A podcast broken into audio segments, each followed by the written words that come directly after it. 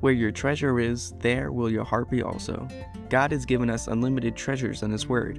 Every time we open it, we can discover a new treasure or admire an old one. What will we find today? Here's Carla Early with Treasure Hunt in the Word.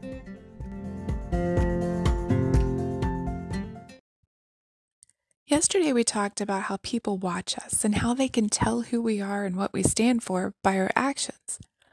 As I read further in 2 Kings 18, these verses really stood out to me.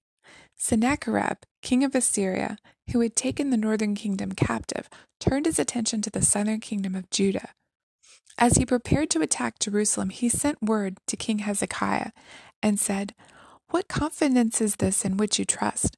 You speak as having plans of power for war, but they are mere words. And in whom do you trust that you rebel against me?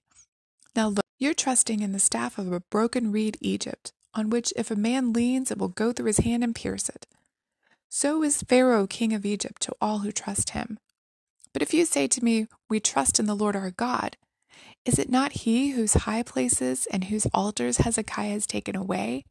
and said to Judah and Jerusalem, You shall worship before this altar in Jerusalem. Where did Hezekiah find his confidence?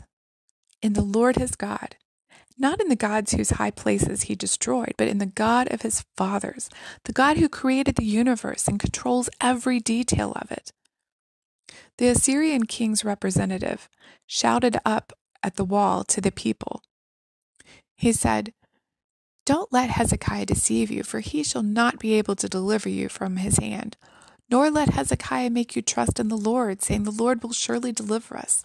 This city shall not be given to the hands of the king of Assyria. Don't listen to Hezekiah, for thus says the king of Assyria Make peace with me by present and come out to me, and every one of you eat from his own vine and from his own fig tree, and drink from the waters of his own cistern, until I come and take you away to a land like your own land, a land of grain and new wine, a land of bread and vineyards, a land of olive groves and honey, that you may live and not die. But do not listen to Hezekiah, lest he persuade you, saying, The Lord will deliver us. Has any of the gods of the other nations delivered its land from the hand of the king of Assyria? Where are the gods of Hamath and Arpad? Where are the gods of Sepharvaim and Hena and Ivah? Indeed, have they delivered Samaria from my hand? Who among all the gods of the lands have delivered their countries from my hand, that the Lord should deliver Jerusalem from my hand? I guess Sennacherib figured if he couldn't scare King Hezekiah, he'd scare his people into overthrowing him so they wouldn't be destroyed. Little did he know, his words had no power behind them. He was all bark and no bite, as they say, because he had no teeth. God, the God of Hezekiah, the God of Judah, had all the power, even though to Sennacherib and his men it certainly didn't look like it. They'd overcome many other nations. Those nations, including the northern kingdom Israel, had gods who had not helped them in the least. The strong Assyrian army with horses and chariots had easily conquered them, just like they thought that they would overcome Judah. They had complete confidence in their numbers, in their equipment, in their superior forces. But remember what David said in Psalm 27 and 8?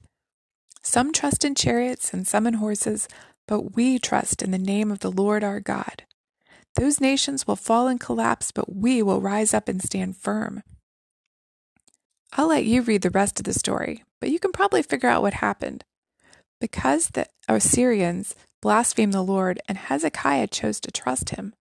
God sent the death angel and killed 185,000 of the Assyrian army. Sennacherib took the remains of his army back to Nineveh with his tail tucked between his legs. There, two of his own sons murdered him. Sennacherib and his men had misplaced confidence, as do we sometimes. Think about what you have confidence in. If we have confidence in other people, they let us down. If we have confidence in a job, we can easily lose it. If we trust in our bank account, we never know when some sort of unseen expense or stolen identity might wipe it out. If our confidence lies in our health and strength, we know that can be taken away in a few seconds by a car accident or a doctor's diagnosis. And if our confidence comes from our abilities, we can always let ourselves down or end up in a situation where everything goes wrong. Where's your confidence? Where have you put your confidence in other things and they've disappointed you? Where have you put your confidence in God and realized how trustworthy He's been? You can contact us at treasurehuntintheword at gmail.com. We'd love to hear the treasures God has given you through His Word. You can listen to other episodes at our website, which you can find in the description below. Thanks for listening, and remember, where your treasure is, there will your heart be also.